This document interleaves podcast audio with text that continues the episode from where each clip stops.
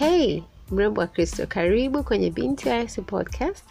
Kuna mimi mwenyeji wako Upendo Masenga. Podcast yetu huwa inalenga hasa maeneo ya msingi ya maisha ya mrembo wa Kristo, yaani kiafya, kimwili, kiakili, lakini pia na kiroho. Karibu sana. Episode zetu hurushwa kila Jumanne.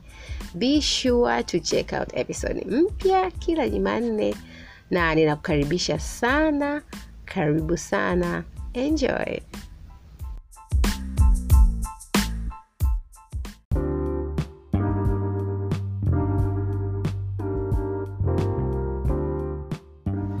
Shalom mrembo wa Kristo, karibu kwenye episode nyingine ya Binti wa Yesu podcast, na leo tuko episode ya kumi na nne.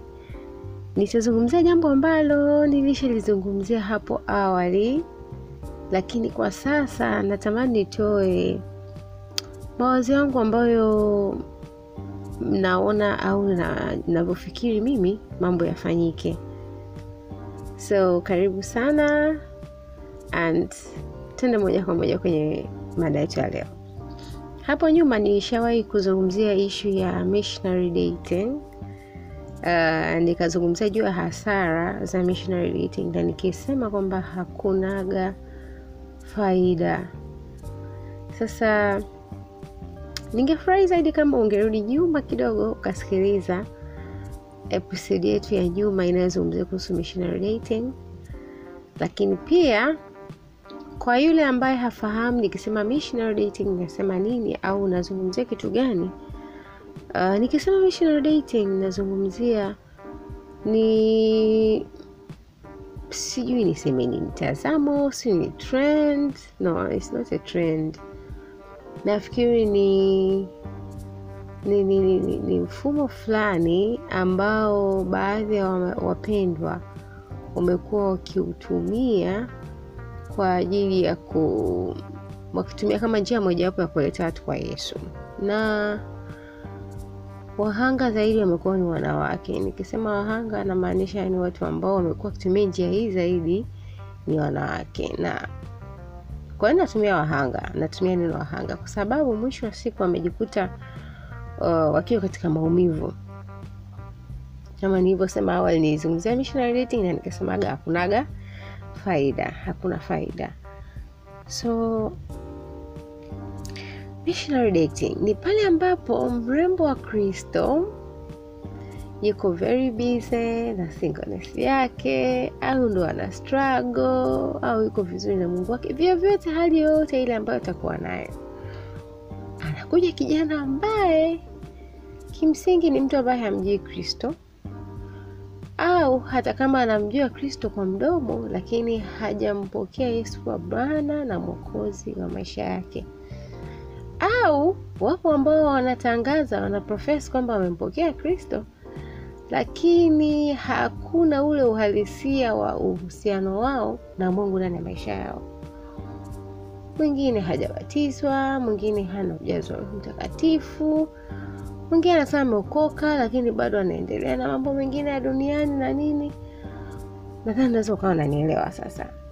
So unakuta mrembo wa Kristo eh, binti wa Yesu yuko bize na utumishi eh, whatever the case, then anaibuka kijana ambaye mimi naona mara nyingi ni trap, yaani mara nyingi sana ni trap zaidi kuliko, kwa sababu kuna cases ambazo watu kuna kuna watu ambao ni kingdom uh, partners. Yani uh, couples ambazo ni watu ambao walikutana katika hali ambayo uh, labda binti alikuwa anamjua Yesu lakini kijana alikuwa amjui Yesu, au kijana alikuwa anamjua Yesu lakini binti alikuwa hamjui Yesu. Hizo cases zipo, lakini ambazo sasa unakuta ni mpango wa Mungu ni cheche sana, lakini sasa unakuta mara nyingi binti yeye mwenyewe na wakati mwingine presha kutoka nje kwa marafiki ha, kwa wanafamilia, anaweza akaona kabisa, ah, mimi si sawa. Neno Mungu linanishauri na linaniambia ya kwamba si sitaki kwenda uh, ku- ku- ku- kufungwa nira na watu wasioamini isivyopaswa, yaani kwa maana kwa kesi yake yeye, ina maana hawezi kuingia katika mahusiano ambayo yatakuja kupelekea ndoa na mtu ambaye hamkubali kama Kristo kama Bwana na Mwokozi maisha yake.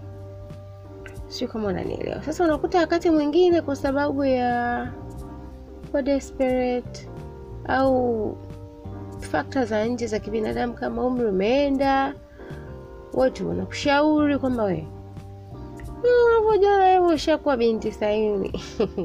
I never knew kwamba jina la binti Sayuni ni inatumika kikejeli zaidi, lakini kumbe ni jina fulani kama la kejeli, ni kama watu wakisemaga walokole.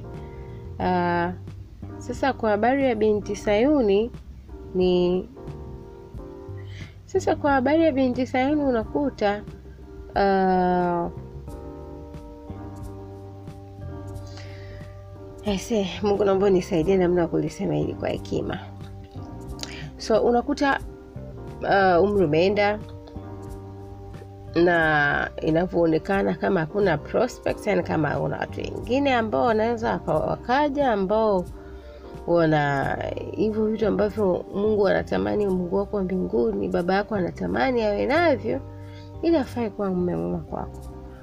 Anajikuta iko katika presha kwamba ah, wewe utajuaje? Yani labda wewe ndo utatumika njia eh, eh, kuokolewa. Jamani, usichague sana. Shida yako unachagua sana, you are yani unachagua. Naye akiangalia kweli, mm, jua kweli, labda Mungu anataka kunitumia, labda huyu mimi ndo mme wangu. Sema ndo vile tu, bado hajamjua Yesu, anashawishika. Naomba ieleweke, sisemi kwamba hakuna watu ambao walikutana, mmojawapo akiwa hamjui Kristo na eventually akatumika kama njia ya huyu mwingine kumjua Kristo, na kisha Mungu akawapa go ahead wakaoana. Sisemi kwamba hizo kesi zipo, zipo, lakini ni chache, kwa sababu kikawaida kabisa kibinadamu, yani kama sio neema ya Mungu, it's very risky very very very risky. Ni rahisi sana kurudi nyuma, yani ni rahisi, yani ni rahisi sana. Moyo unapohusika, I was just talking to a friend uh, jana, yani when the heart is involved, yani moyo ukihusika katika mambo uh, katika kufanya decisions ambazo ni za msingi sana na ni muhimu sana na ni kubwa sana na za maana sana.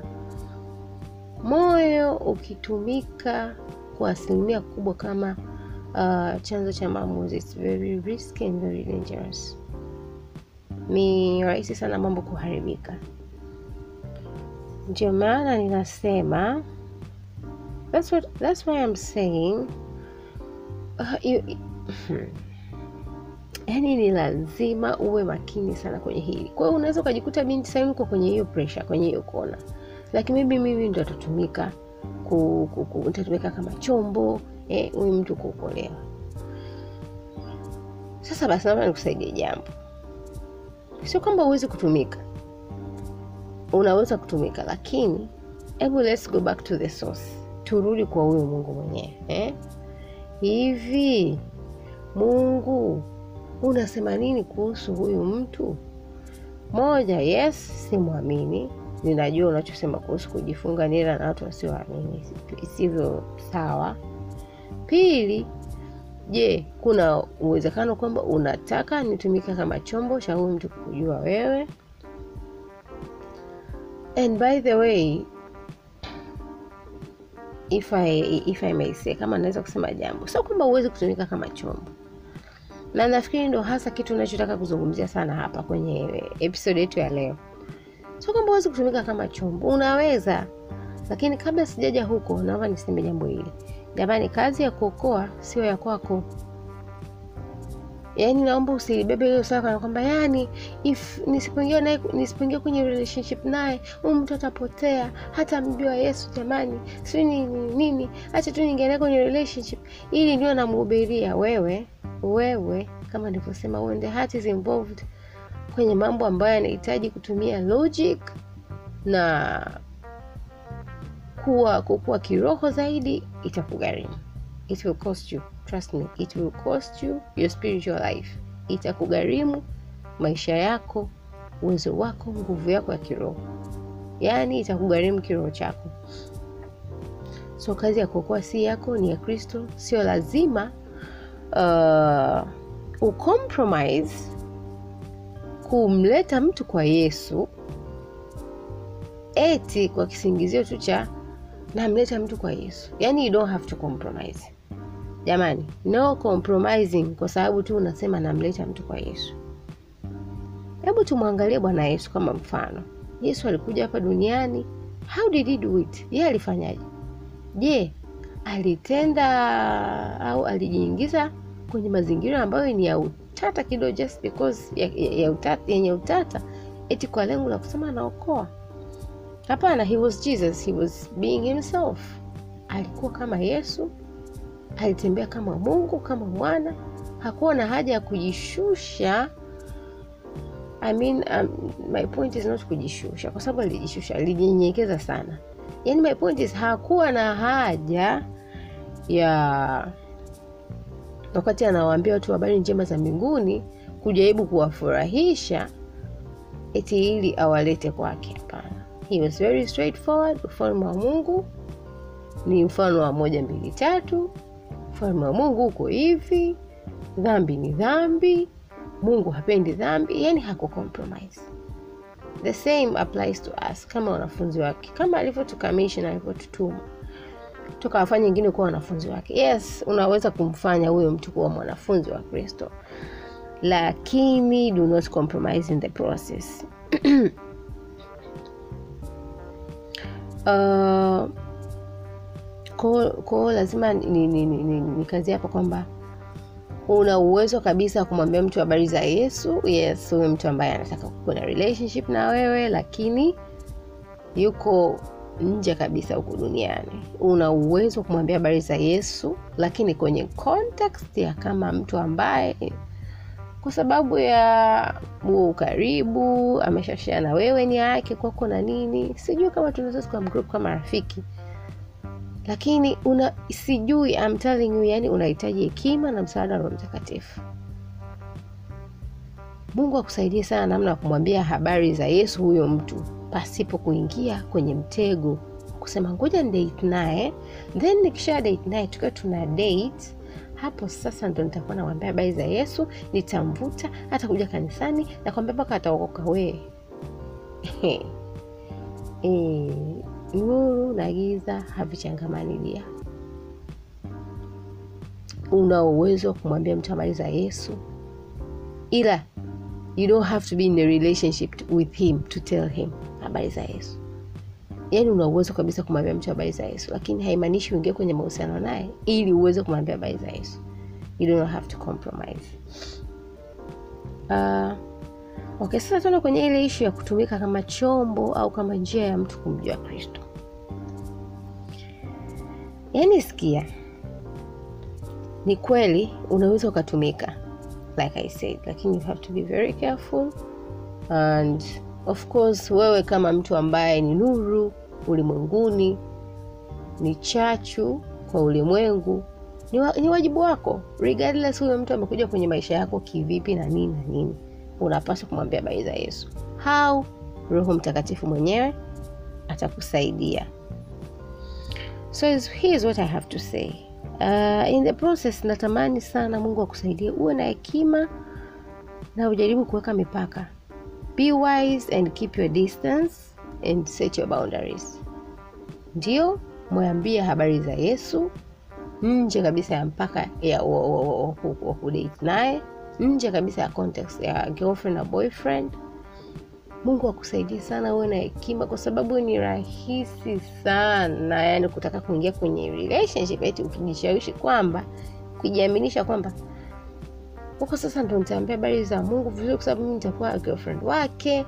kwao nitamuinfluence na nini unajua sisi wanawake yani mungu anatumia tuna nguvu ya influence sijui nini nini eh. it will cost you so unao uwezo wa kutumika kama chombo lakini you have to be very very very careful. Hata kama ndo hauko kwenye context ya kuwa na mahusiano naye pia lazima uwe makini sana kwa sababu ni rahisi sana ukajikuta kwenye interaction za namna hiyo utumishi ukajikuta unaingia kwenye mtego yani wakutaka kuona yule mtu. And ngoja nikwambie kitu ni rahisi sana kwa mtu ambaye labda huna interest naye amekufata ndio ni mtu ambaye sio mwamini lakini hauna interest naye wala hauko attracted na yeye na nini na nini lakini maidia linapokuja swala la mtu ambaye ukimwangalia hivi kabisa wewe mwenyewe unaona mm, this man is fine mm, kijana mzuri eh? ukimwangalia maisha yake ana uchumi mzuri au ana kazi nzuri au ana maisha fulani mazuri ambayo au tuseme ana zile qualities ambazo binti yeyote yule angetamani kuwa naye kwenye mahusiano huyo mtu. Kwa ni kuwa makini sana. Yani its very easy kama mtu hauko attracted naye. Kama uvutimi naye ni rahisi. Utampa tu injili gombo lake na nini lakini kama mtu uko attracted naye maidiani yani kuna mtu anaweza kaambia mungu hivi jamani kwani niwe naye tu kwani mungu jamani? Yani sijui kwambeji you have to be uh, lazima umepitia hii hali uweze kuelewa hichi nachokisema kwao ni rahisi sana kwa mtu ambaye hauna feelings naye tuseme. You're not attracted to him. Hauvutiwi naye kihisia. Lakini kwa mtu ambaye unavutiwa naye kihisia ah, unahitaji msaada na mtakatifu. Maana sio rahisi. Sio rahisi hata kidogo. Uh, kwa you have to be very careful. Lazima uwe makini sana be very careful. Lazima uwe na hekima lakini pia lazima ukeep your distance na uweke mipaka. Otherwise utajikuta unaanguka. Yaani utakula bonge la mweleka na shetani atatumia hiyo fursa ipasavyo kukandamiza kiroho na kurudisha nyuma. Uh, jambo lingine hapo kwenye kutumika kama njia ya mhusika huyo kumjua kristo. Linda ushuhuda wako yaani be careful be careful kwenye hili pia. Linda sana ushuhuda wako. Nikisema linda ushuhuda ushuhuda wako namaanisha nini? Pamoja na kwamba uh, ni kweli huhitaji kuwa na mtu kwenye relationship nani lakini hebu mbebe huyo mtu amwone kristo ndani yako eh? aone kama kweli huyu mtu ameokoka ni mtoto wa mungu. Be kind do better. Yaani ni kweli nina unamkataa kijana lakini do it in a very wise and kind way. Sio kwa sababu sasa yani ndo ah, huyu hapana. Mungu hataki kuwa na mtu kama basi ndo unakuwa rude unakuwa una dharau eh? jamani hata yusufu alipo len alipojua kwamba binti uh, kwamba mariam ambaye alikuwa ni mchumba wake wakati huo amemposa bado hajamchukua kama mke kuishi, wa kuishi naye kwamba ana, ana, ana ni mja mzito kwa akajua hapa huyu mariamu amenichit na kwa sababu hii akajisemea moyoni ya kwamba atamwacha bibilia inatuambia atamwacha lakini kwa siri. Sio kwa kumwexpose sio kwa nini kumekuwa na malalamishi kwamba warembo wa kristo au mabinti ambao wameokoka na hii sometimes sio sometimes na hii wakati actually sometimes na hii sometimes hata ni kwa vijana ambao wame yani ni mwamini ama mfuata binti ambaye ni mwamini kumekuwa na malalamiko kwamba wanawa expose au watu ambao wamewafuata wanawasema vibaya kwa wengine. Eh, yeye na mimi mtu hata hajaokoka anafuatia nini? Si ni nini? Yani hapana. It's not right. Sio sawa. Haya kama ni mwamini yani yule anataka awe na mimi. Kazi yenyewe hivyo ya kuangaika unaweza kuchambua weakness za mtu au kulingana unavyoona wewe kwamba ni weakness unamsema vibaya kwa watu. Jamani sio ustaarabu sio kitu kizuri. Hebu linda ushuhuda wako linda ushuhuda wako. Kweli kuwa binti wa yesu kweli kuwa mtoto wa mungu yes siwezi kuingia kwenye mahusiano na wewe kwa hakima eh, na kwa ustaarabu hamna haja rafiki zako wote kujua kwamba kuna mtu amekufuata na imekuwa abc eh, au washirika wenzio kanisani wakajua? Hapana. Please don't do that. Kwa hiyo linda ushuda wako in the process. Na mwenyewe tena unamkosea mungu lakini pia uh, katika kulinda ushuhuda wako usijione au kujihesabu kuwa ni bora zaidi kuliko huyo mtu mwingine. Uh, sasa kesi ni kwa mtu ambaye unakuta sio mwamini. Unaanza kumnyambua ai mtu hajaokoka. Mtu amjui yesu hmm? hata kuomba mtu mwenyewe hajui hata roho mtakatifu hajajaza mi nampeleka wapi? Nini? Hapana. It's not right. Sio sawa. Hebu tulifaa kwenye maombi ya watu wawili ambao walisimama mbele za mungu. Watu wawili wa aina mbili tofauti.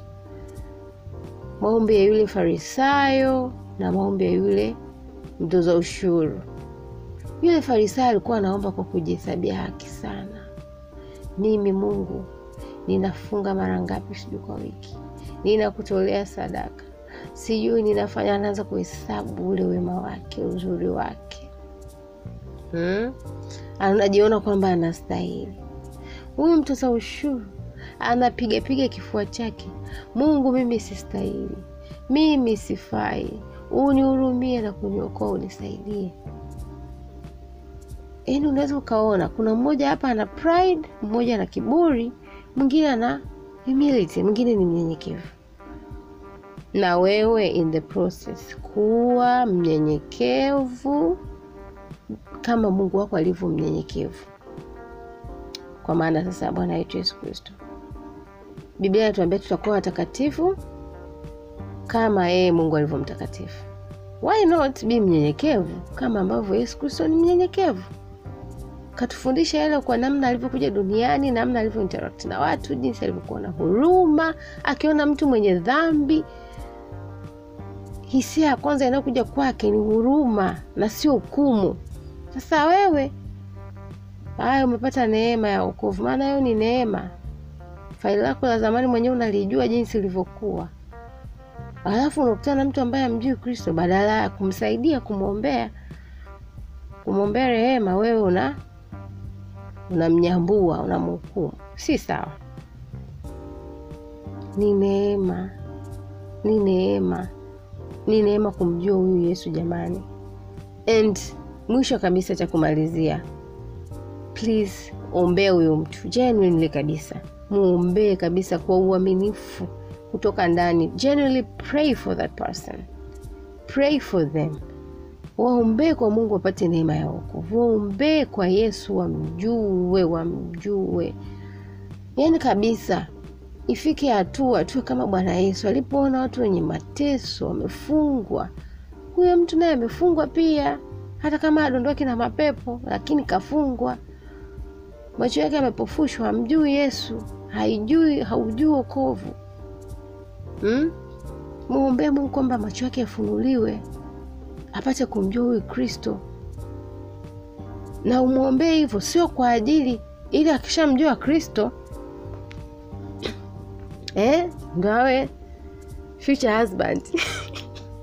No genuinely pray for them. Wamjue kristo ili siku ya siku jamani. Parapanda imelia na wao wanyakuliwe wamwone wanani waingie wa, wa, waingie mbinguni. Koo waombee neema ya wokovu sio kwa sababu zako za kiselfish za kibinafsi ili aje awe mme wako. Kitu ambacho kinanipa pointi nyingine. Jamani just because mtu ana tik zile criteria za msingi vile vigezo vya msingi kwamba ameokoka amebatizwa kwa maji mengi amejazwa roho mtakatifu ushuhuda wake ni uko vizuri uh, nguvu ya roho mtakatifu tunda la roho na nguvu ya roho mtakatifu vinaonekana ndani ya maisha yake thabiti eh, dhairi anampenda mungu anamtumikia mungu anatumika analijua kusudi lake au anatafuta kulijua kusudi eh, anajiingizia kipato ni mtu ambaye anaweza akakutunza hmm? vyote na vingine vyote ambavyo unavyoona wewe ni, vigezo vya msingi. Hata kama vigezo vyote vikitiki maidia na hasa vile vya kiroho vikitiki sababu hivi vya kimwili bwana vinatafutwa. Sio ishu kwao hivyo vigezo vyote vikitiki jamani hivyo vya msingi. Haimaanishi ndio mume wako. E, ndo reality hiyo. Just because mtu anasema ameokoka anampenda yesu nini na unaona kabisa huyu mm, yuko vizuri. Haimaanishi kwamba ndo mume wako jamani. Sio kila mtu alie, sio kila mwanaume aliyeokoka is your husband. Pana thats why lazima turudi kwa mungu. Mungu eh. Huyu john amekuja in my life mawazo yako katika hili. What's your opinion on this? Is this the man you for me? Mm? je huyu ndiye ambaye unaona inafaa awe my life partner? Kwamba mungu chris amekuja. Ama mungu uh, joel huyu amekuja. Ndio maana lazima we have to go back to god. Kwao yani usijua ukaona kwamba yani tiketi, tiketi ya kuokoka yani ndo ukasema ndo huyu bwana jamani mume amekuja jamani eh? Hapana. Yani lazima mungu awe amekupa go ahead kwa hiyo katika hili mimi ninaamini kabisa unaweza ukatumika unaweza ukatumika kama mtumishi kama chombo kama njia ya kumleta mtu kwa yesu. Lakini you don't have to compromise ili kumleta huyu mtu kwa yesu. So you don't have to. You cannot compromise. Yani huwezi. Si kitu ambacho mungu anataka ufanye if mungu akikutumia kama njia huyu mtu kumjua yeye mungu fine lakini you have to be very careful and very, wise and keep your distance as well na pia linda ushuhuda wako in the process. Ah, natumaini haya machache yatakuwa msaada kwako wewe mrembo wa kristo lakini pia kwa mrembo wa kristo mwingine au hata kwa kijana ambaye anajikuta yuko kwenye the same spot nayozungumzia anayekuta kwenye wakati kama huu. Na kwa kusema haya huu ndio mwisho wa episode yetu ya leo. Mungu akubariki sana. Karibu sana. Ninakupenda. Babaye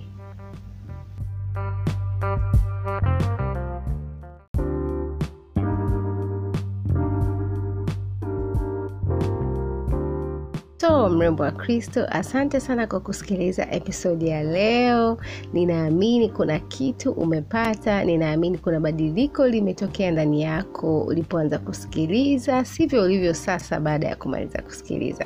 Nakushukuru sana. Sasa ikiwa unasikiliza kupitia spotify au unasikiliza kupitia apple podcasts au unasikiliza kupitia google podcasts tafadhali usisahau kusubscribe. Lakini pia ikiwa unasikiliza kupitia link ambayo umeipata au nimekutumia ya Anchor FM anchor.fm slash binti wa Yesu, tafadhali ninaomba uni favorite. Unaponi favorite ni kama una like na kuniweka kwenye kundi la podcasters wako ambao nipendwa na ikikupendeza zaidi, mrembo wa Kristo, ninaomba udownload app ya Anchor FM ili usiweze kukosa episodes nyingine nitakapokuwa nikizirusha. Nitashukuru sana kama utafanya hivyo, lakini zaidi nitashukuru pia ikiwa utaweza kushare episodes zote ambazo huwa unazisikiliza kutoka kwangu ukazishia kwa watu wengine wote, na hasa kuhakikisha kila mrembo wa Kristo unayemfahamu yani single lady, anapata episodes hizi katika simu yake. Nitashukuru sana ikiwa utaweza kufanya hivyo. Asante sana kwa kusikiliza. Mungu akubariki. Jina la Bwana libarikiwe. Bye. Bye.